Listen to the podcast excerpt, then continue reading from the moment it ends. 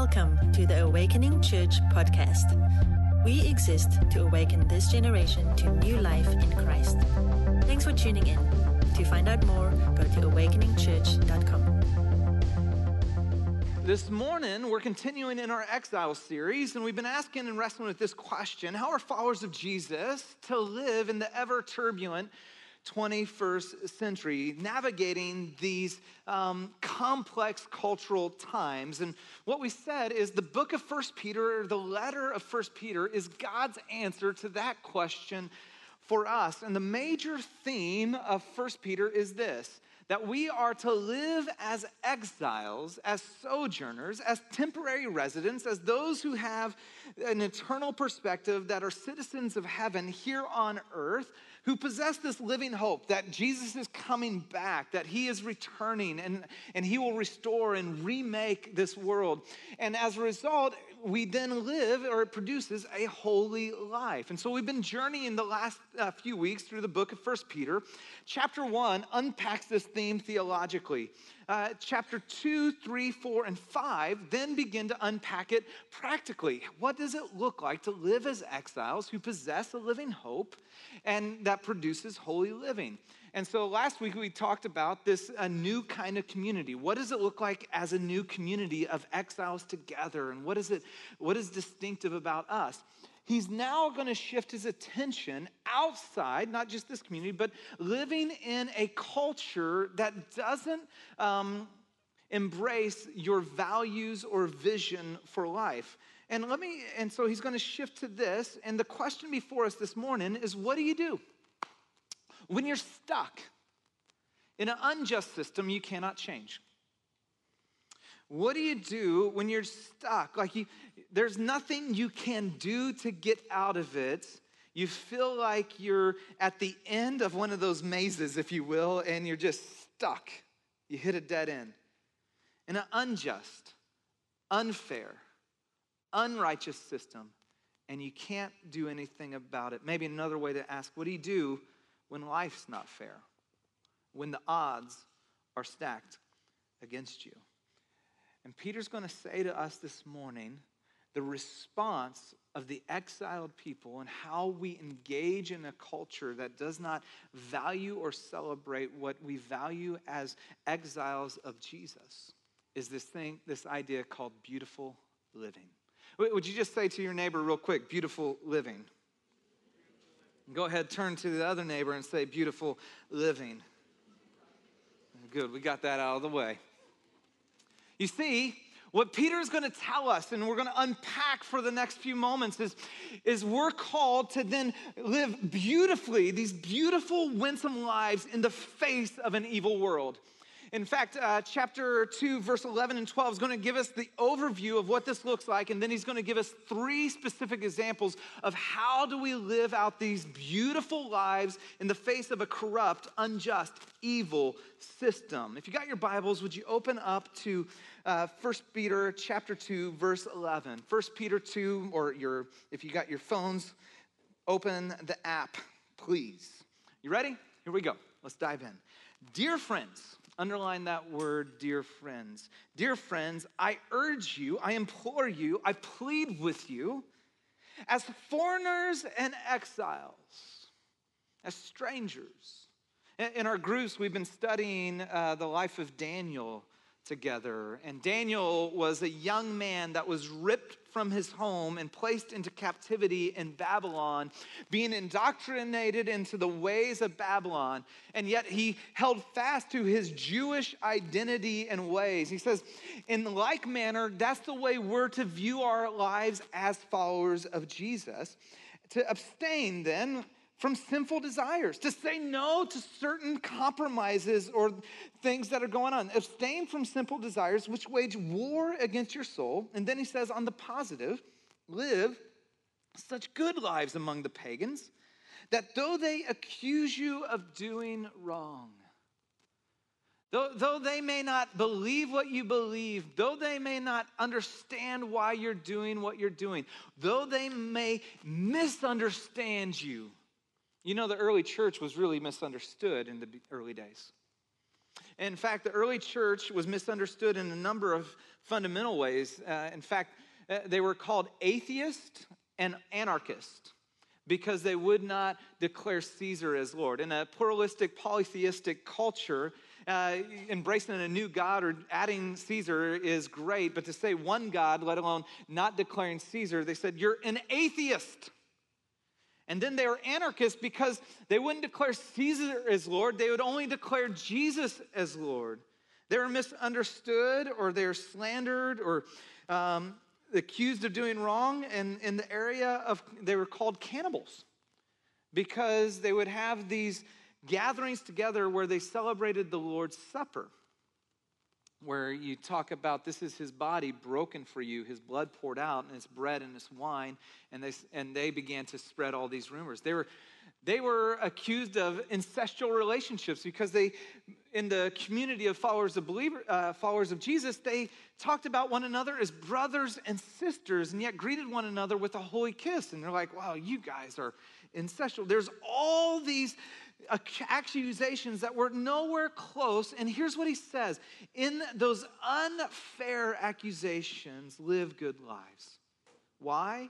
That they may see your good deeds. Eh, this word for good, there's two Greek words for good. Uh, the first Greek word is agathos, which just means good, morally good, right, or pure. And then the other word, kalos, which means it has that moral goodness sense to it, but it also means to be beautiful, attractive, pleasing, winsome. This is that word here. He's saying beautiful living, that they may see your beautiful life and glorify God on the day he visits you. See, what do you do when you're stuck in an unjust system you cannot change? Peter's going to say, live a beautiful life before him. Don't combat them with trying to tell them all the ways that you're right and the way they're wrong. Just live it out. He gives us three key things for us eh, when we're living beautiful lives. What does that look like? First, hold fast to your identity in Christ. I had you underline the word dear friends. In the Greek, it's actually beloved. There's two core ideas he's, he's saying to these believers your identity as beloved in Christ and your identity that you're not a part of this world. You're exiles. You are a citizen of heaven. Hold fast to your identity in Christ. In fact, next to that, would you jot down Ephesians 1? Ephesians 1 is an incredible treatise on your identity in Christ, that you are adopted into the family of God. You have been forgiven completely, redeemed, bought back, that you are chosen by God. And it just unpacks who you are in Christ, that you would hold fast, that my standing, my position is beloved by God. And so I can love the world around me. I don't have to seek the world for love. Hold fast to your identity, and as a result, refuse to cave to sin. This distinction, holy living, there's a way of living that is not to be among the people of God. In fact, if you flip over to Galatians chapter 5, when it's talking about abstaining or keeping away from these sinful desires or these passions of the flesh, uh, flip over to Galatians chapter 5, verse 19. Paul writes this and unpacking this a little bit further. He says, The acts of the flesh are obvious. We see it, whether we agree with it as obvious or not, but we know this. The acts of the flesh are obvious sexual immorality, anything outside the sexual ethic that is for God's design for humanity says, have nothing to do with it. Impurity and debauchery, idolatry and witchcraft. And you're like, well, I haven't done much witchcraft lately, Ingram. Thank you very much. Hatred, next word. Anybody you hate lately? Well, I know you feel justified by it. I get it. But, but do you hate them? Discord, jealousy. Any jealousy or envy going on in your heart? Factions, drunkenness, orgies. We won't even get into, I'm not going to ask. And the like. I warn you, as I did before, that those who live like this will not inherit the kingdom of God. He says, beautiful living, first and foremost, says, I'm going to hold fast to my identity in Christ. Secondly, I'm going to refuse to cave to sin. Now, here's what we do in our culture today we no longer call sin a sin. Okay? You know what we say? I'm struggling. Is a mistake. See, until we actually agree that sin is the greatest pain that this world is suffering and that's a cancer that needs to be rooted out, we'll just be satiated by it and explain it away. So we got to refuse to cave to sin. It's not just, oh, I'm struggling over here. It's just a mistake. No, no, no, no. I'm sorry. Adultery is not a mistake. It's called sin. And it's destroying you and relationships around you. And so he says, when you have a new identity, you'll say no to those things and instead walk in integrity. What does walking in integrity look like? It means doing what is right no matter the outcome. Doing what is right no matter what the outcome would be, okay? It, I'm gonna tell the truth even though it means it might hurt my chances of getting this job.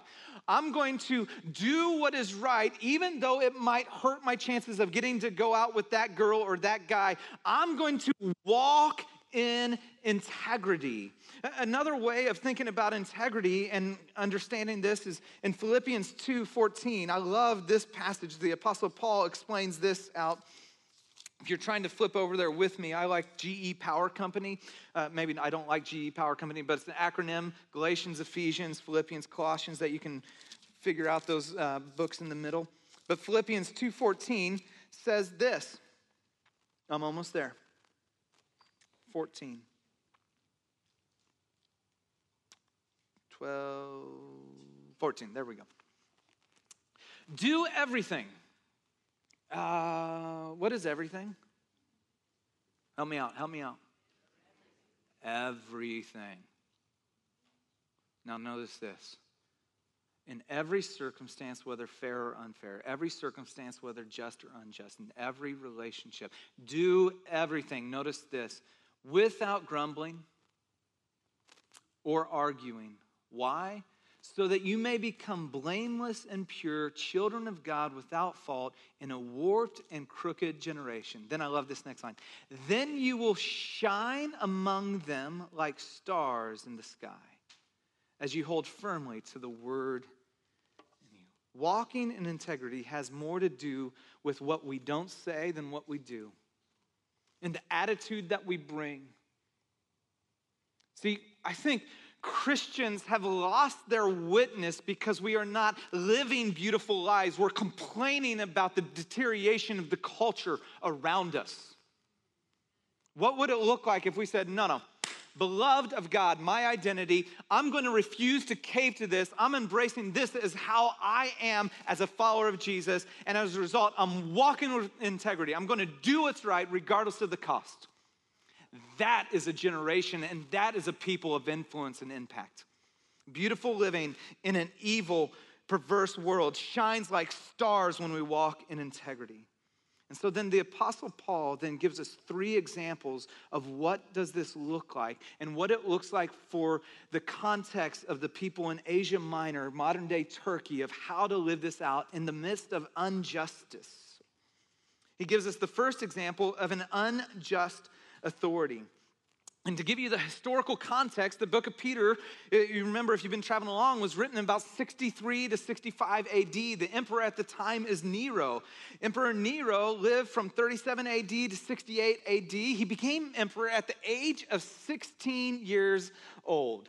That's a young age to be an emperor. And his mother actually saw an avenue to power and so was really trying to lead through him. And the early years of Nero's life, because he had counselors around him that were shaping and guiding, he actually did a great job of leadership.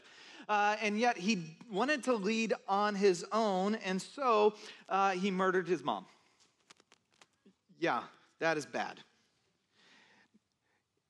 Nero's rule was associated with tyranny and extravagance. He was known for these extravagant building projects And he was actually beloved among the poor because he taxed the rich, which was complete was very controversial. As he got along later in his life, um, in his building project, there was the Great Fire of Rome, which many of the historians in his day blamed um, Nero himself for this because of clearing the way for his own palatial building complex there. But in that, he sees Christians as a scapegoat and he began to ruthlessly persecute Christians. Uh, he would throw them to the beast in the games, in the arena, in the gladiatorial games. Uh, then he would use Christians, he would tie them to a stake and tar them and use them as night lights in his garden, evening garden parties. And he, this widespread persecution swept over the church at this time. In 68 AD, he committed suicide, and that's how he ended his life. And the Apostle Peter's writing to this church under this unjust authority. Now, listen to what he says Submit yourselves for the Lord's sake. Whose sake? The Lord's sake. To every human authority. Now, notice what the next line is. Whether the emperor, as the supreme authority, literally, he this is a dictatorship, authoritarian. He has the final, ultimate say. Or to the governors who are sent by him to punish those who do wrong and to commend those who do right. Now, notice this. For it is God's will, circle that word, God's will, that by doing good you should silence the ignorant talk of foolish people. Live as free people. But do not use your freedom to cover up for evil. Live as God's slaves. Show proper respect to everyone. Literally, the word is honor. Honor everyone. Love the family of believers. Fear God. Honor the emperor. What do you do when you're stuck in an unjust system you cannot change? He says, Live a beautiful life in the face of an evil world in unjust authority, he's going to say this honor God, or out of honor for God, honor authorities. Out of honor for God, I'm going to honor authorities. Out of my honor for you, I am going to honor the authorities. Now, let's talk about the difference between honor and respect because we're going to be hitting on honor our entire service here. Honor is given, respect is earned. And so honor is a choice, respect is a response. And so, honor is something I can give to you. I can honor you whether I agree with you or not. I can honor you whether you're a good person or not. For some, this is going to be so powerful when you think about some relationships in your life that you have struggled in because you feel like, well, they've, they're people that are hard to honor because they're not easy, they're, you can't respect them. And he says, no, no. Honor is not agreement. Honor is not making them happy. Honor is not ignoring the past or tolerating abuse. Honor is an attitude upon which I act in such a way that I will speak highly or not at all. I, I will honor you even when I disagree with you. Well, does this mean I have to obey everything? Well, when it comes to the laws of the land, scripturally, what does it say? As long as as long as it, it is in alignment with God's word, we are to come under the laws of the land. When it no longer aligns with God's word, it doesn't mean we rebel and revolt, it means we respectfully disobey. And he says this out of honor for God, honor authorities. Maybe it's the government. Maybe it's an educational authority in your life. Maybe it's a teacher. Maybe it's local or national authorities. Maybe it's your landlord. It says, in an unjust system, beautiful living is the antidote. And so, what are we to do? Doing right, what is right silences the critics. Doing what is right did you notice that? For it is God's will that by doing good you should silence the ignorant talk of foolish people. And for some, you're like, no, it doesn't. It doesn't silence them. Sometimes it just fuels them, doesn't it? See, doing what's right silence the critics eventually. It's the consistency of a well lived life that they can say whatever, but they have no foundation for. Mother Teresa is a great example of this. For many, you're like, I don't even know who Mother Teresa is.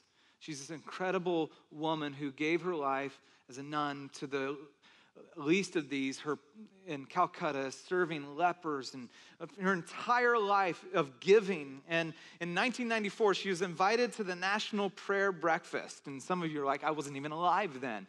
In 1994, she was invited to this breakfast, and for 34 minutes, she shares in a very open, direct, biblical vision of human life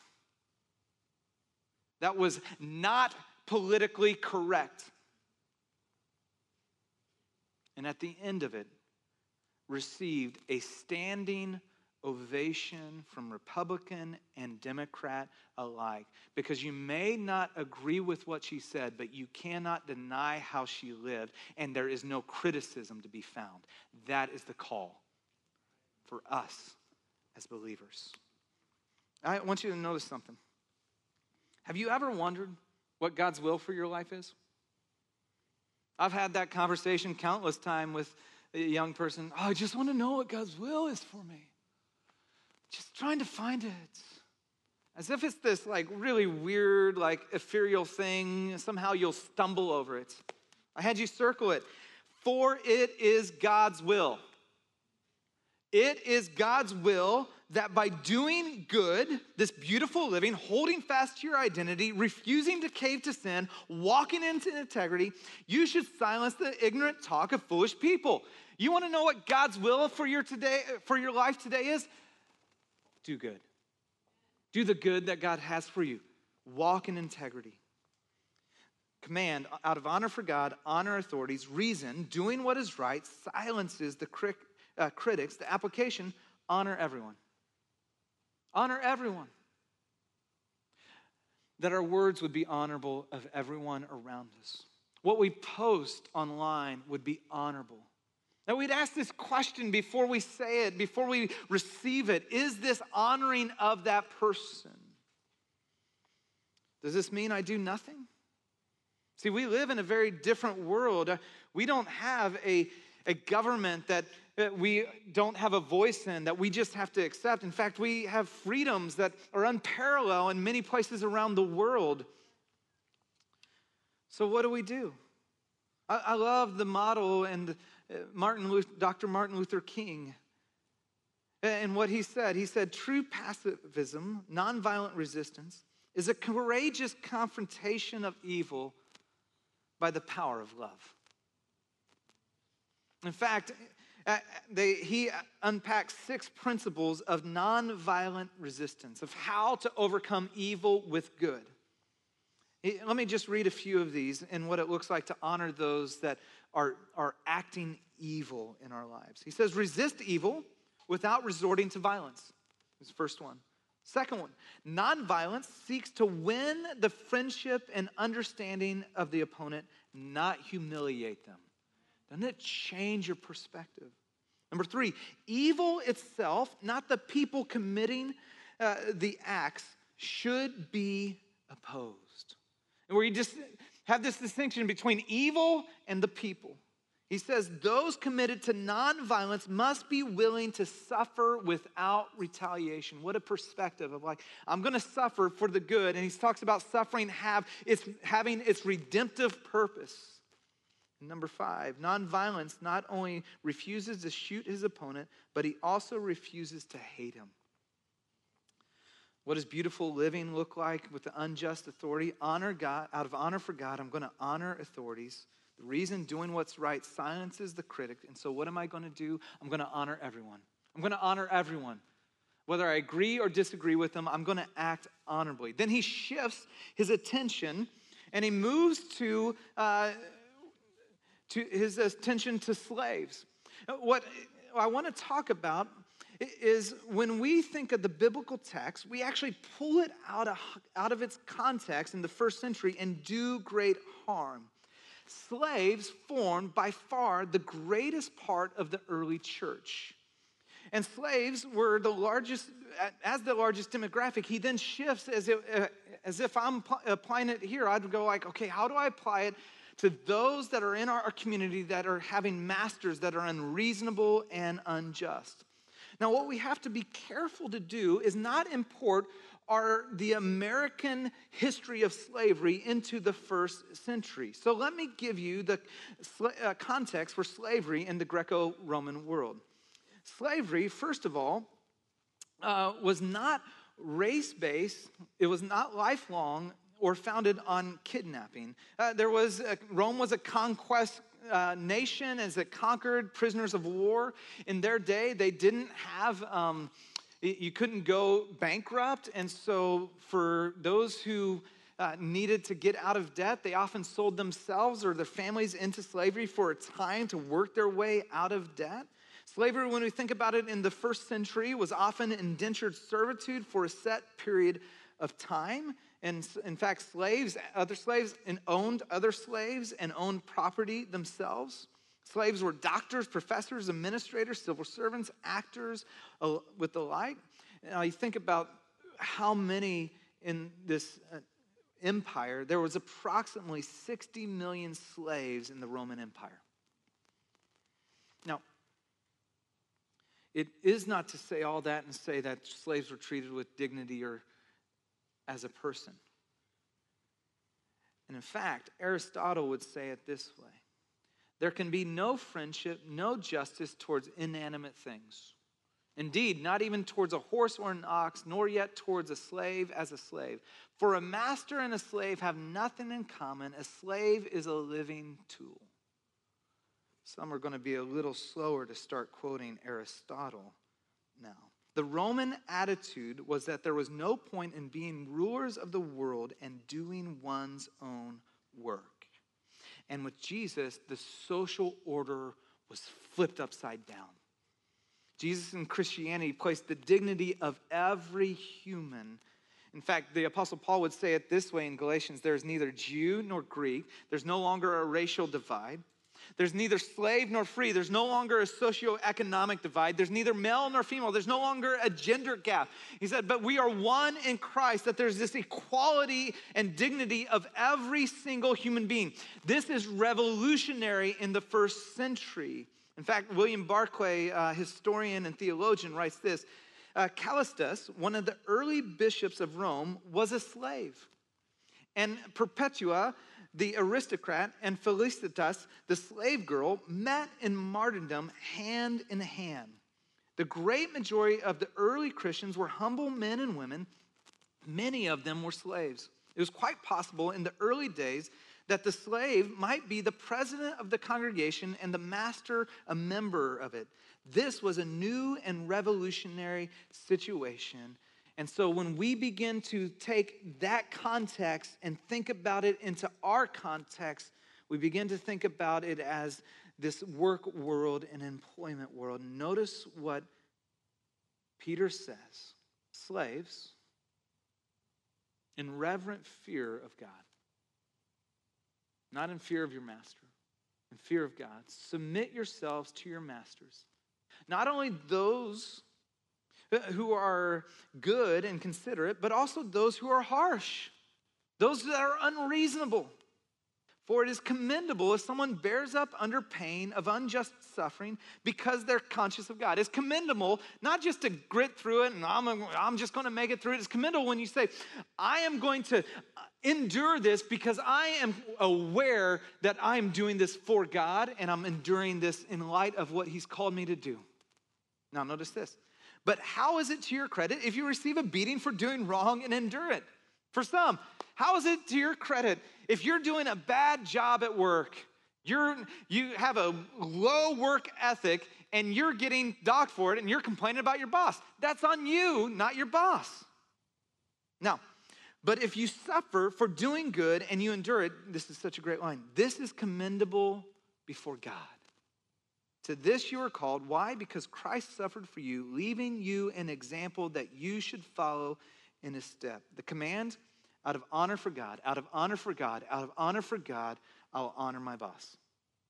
Out of honor for God, I'll honor my direct report. He's being unreasonable. She's being unreasonable. They're, they're harsh. They're, they're trying to sabotage me. So, what does dishonor look like?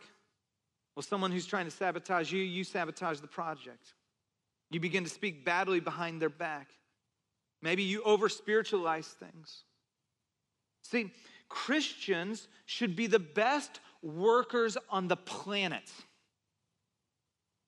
Every employer should go, I don't believe what, well, not every employer, I don't necessarily believe what they believe, but I want to hire them because, man, they have the best work ethic. They work with an integrity. They bring an attitude that's unparalleled. That unparalleled. That is the Christian way because we're no longer working for a paycheck or working for a boss. We are working for the Lord. And everything we do, we go, Jesus, I want to do it as if I'm presenting it to you. Like that's the perspective shift out of honor for God. It's not because you're a good boss or a bad boss, a good company or a bad company, out of honor for God. Where our light would so shine before people in the way that we work in the workplace. Not just the little post that we quote, or I got my Bible on my desk. That's wonderful, but are you living it out and working hard and doing an excellent job? Well, are you stuck in a bad job with an unreasonable boss, I want to just tell you this God sees you and commends you. For some, you needed to hear that this morning. God sees you and commends you. When you do what is right, when you work with a good attitude and you're enduring a harsh boss for God's sake, He says, I see you. When you feel like you've just been overlooked, when you feel like uh, you know you got passed up for that promotion, when you feel like nobody notices the effort that you've put into that, and you just feel like I'm just on the outside, and gosh, nobody notices, God notices. And it says that He commends you. That word commends means literally to add to your reputation. It builds your reputation, it builds it with God. Does this mean I have to stay in a terrible job? No. Some of you misapply this. I just have to stay in this job and I'm going to stay here for eternity. In fact, even in this context uh, with slaves, Paul talks in 1 Corinthians 7:21. He's like, "Listen, if you're able to get your freedom, get it, do it."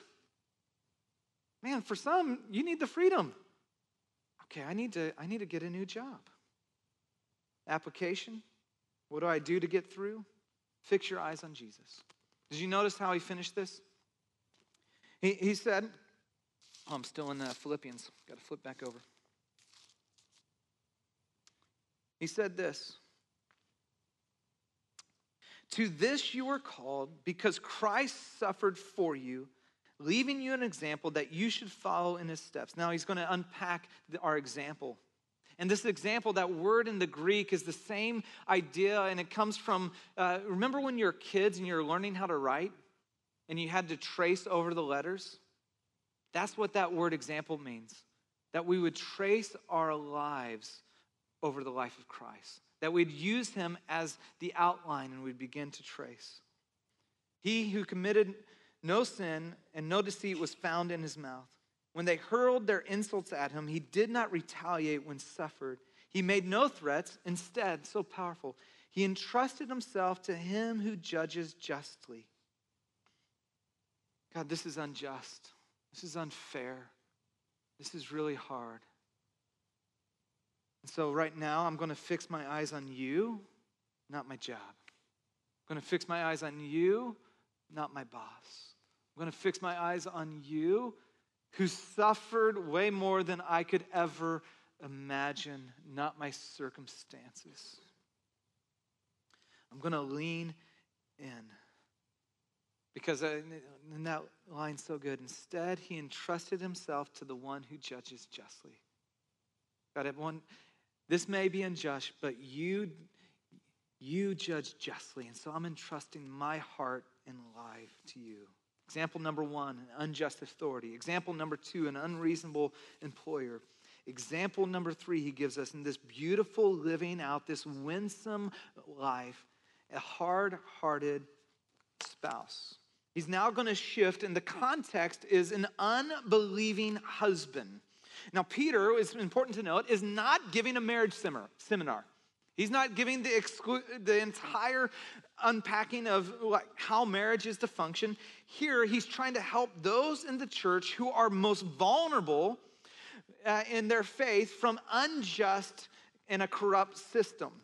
And so, what we need to do is unpack marriage in the Greco Roman world because a wife who gave her life to Jesus was actually in a dangerous position if her husband was an unbeliever. So, let's look at, before we dive in and understand the context, marriage in the Greco Roman world. First, what you'll notice is Aristotle uh, first came up with these, these household codes for slaves, for children, and for wives. And uh, these were codes for how a slave was to behave, how children were to behave, and how wives were to behave. So when you see the Apostle Paul and Peter writing on this, they're not making up a new system for Christians that are now uh, imposed on them. They're commenting on the system that is already at work and bringing about a new reality for how we're to operate.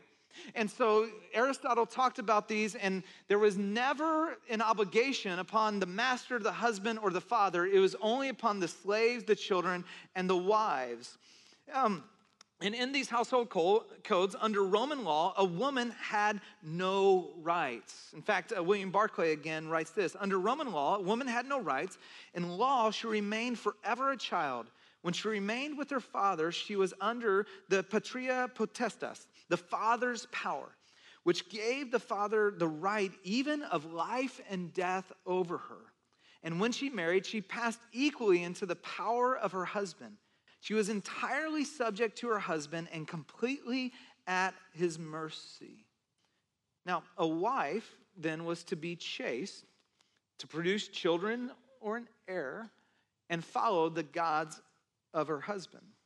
Um, and this was the picture for them is their whole purpose as a spouse, as a wife, was just simply to produce a legitimate heir. Whereas a husband on the other side was free to be promiscuous and held the power of life and death over his wife. In fact, uh, it is said that a, a, a husband had three uh, intimate relationships or sexual relationships. Uh, one was with a, his wife that produced a legitimate heir. The second, he could sleep around with any of the slaves that he had in his um, household. The third was any of the temple prostitutes. None of that was considered infidelity in their culture. And he had held the power of life and death. In fact, Cato the elder, when writing this, uh, an ancient uh, writer, he says this If you were to catch your wife in the act of infidelity, you can kill her with impunity, without a trial. But if she were to catch you, she would not venture to touch you with her finger, and indeed, she has no right. So, the minute Peter begins to write into this, is to bring hope and direction to wives who are stuck in an unjust, unfair system. How do you navigate that? Peter Davids, theologian, writes in his commentary In that society, women were expected to follow the religion of their husbands. They might have had their own cult on the side, but the family religion was that of the husband. Peter clearly focuses his address on women whose husbands are not Christians, not that he would give different advice to women whose husbands were Christians, and he adds them as independent moral agents whose decision to turn to Christ he supports and whose goal to win their husband he encourages. This was quite a revolutionary attitude for that culture.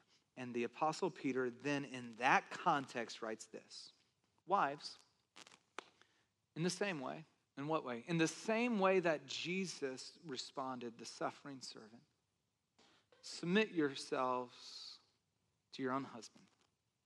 Oh boy. Now, first, what we need to know is the New Testament teaches mutual submission uh, all along the way. What we saw is we're submitting to authorities, unjust authorities. We're submitting to the your, your masters were submitted all along the way. Ephesians 5.21 says, uh, submit to one another. We're all to do this in community out of reverence for Christ. It says, in the same way, submit yourselves to your own husband. Why? So that any of them do not believe the word. You're stuck in this situation. When they see the purity, uh, that they may be won over without words by the behavior of their wives. When they see the purity and reverence of your lives, that you would live this beautiful life that would be so compelling that, that your husbands go, Man, I don't get it, I don't understand it, but I, I can't deny how you're living. Then he says this, and Roman culture was opulent. It's all about image. And you just look up Roman hairstyles and you'll see it's very extravagant. And a woman was valued based on her looks. I'm sure we don't have that problem here today in the 21st century. He says this Your beauty should not come from outward adornment, such as elaborate hairstyles and the wearing of gold jewelry or fine clothes. Not that that's bad, it's just don't, it's not where you don't where you find your beauty. He says, rather, it should be that of your inner self, inside you, the unfading beauty of a gentle and quiet spirit. Some of you are like, oh boy, here we go. Circle that word gentle. Jesus uses that word gentle in the Sermon on the Mount. Blessed are the meek, same word, for they'll inherit the earth.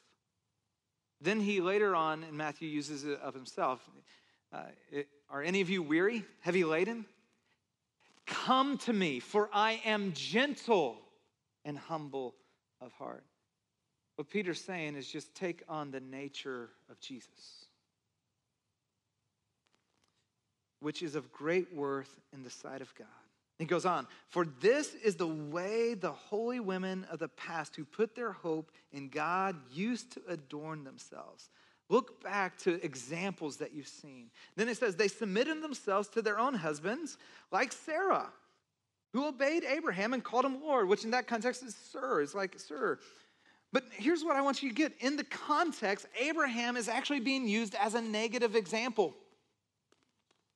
If you read the account, Abraham does a lot of dumb things in regards to his marriage relationship with his wife.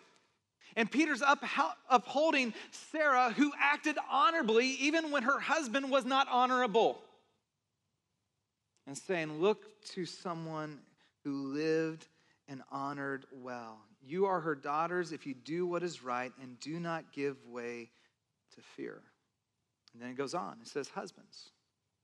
You're like, well, wait a second. The husband's part's way shorter. That's not fair. Well, one, if you go to Ephesians, you'll find the husband's part's much longer than the wife's part.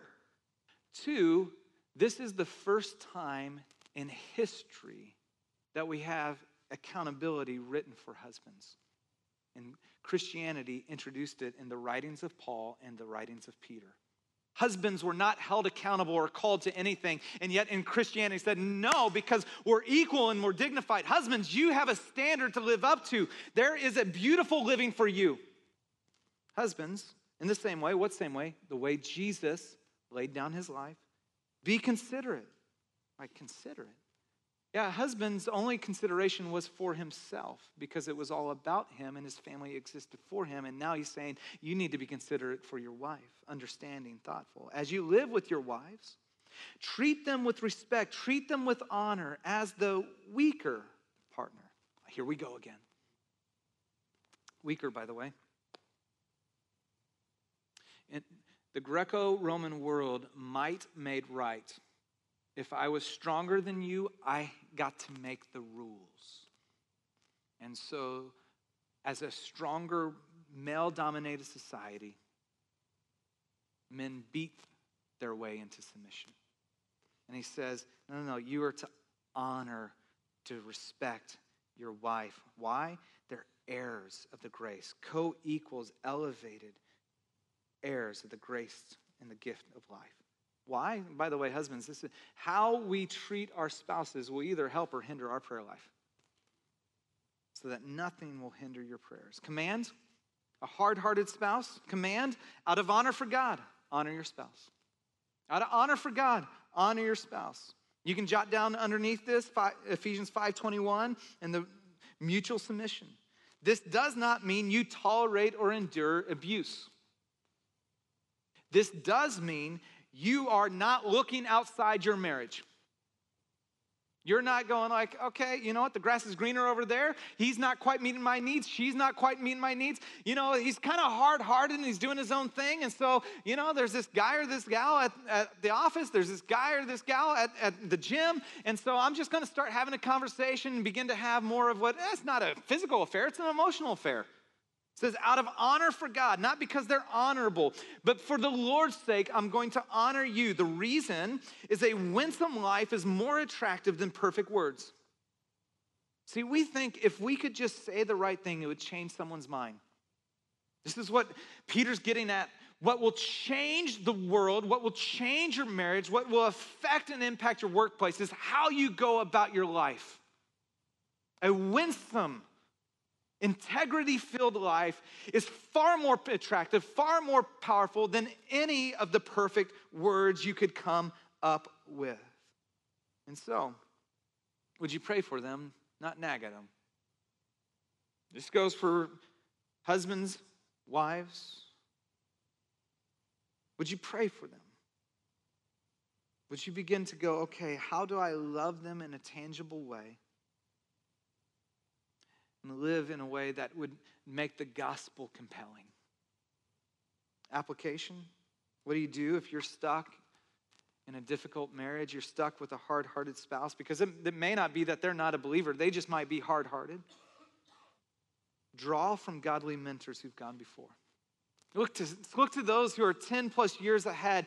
Get people in your life who can speak in and to encourage you. If they're at all willing, go to marriage counseling together. Get help. Draw from godly mentors who've gone before. Beautiful living. What do you do when you're stuck in an unjust system you cannot change? He says, in an evil world, begin to live out this beautiful life rooted in your identity in Christ. Refuse to cave to sin. Walk in integrity. Now, as we close, I think the proper way for us to close is prayer. Because for some, you're in that moment right now. And I had a friend who filled out a, a, a uh, prayer request card last week. And it was only through the prayer request card that I really knew the depth of what he was going through at his job. And so we're actually going to close by receiving the offering and singing. But what I want you to do is if you're in that place, we want to band arms with you and pray with you in that environment. And would you take time and write down on that prayer request card and drop it in the baskets as it goes by? As we respond to the word of God given to us, that we would then begin to invite Him to speak and to move and ask, okay, God, what would you have us do with what we just heard? Heavenly Father, we invite you to speak to us. Would you move and work and would you meet each person right where they're at that we might be a community that lives out the reality of your gospel, that we would be a beautiful people? In Jesus' name, amen.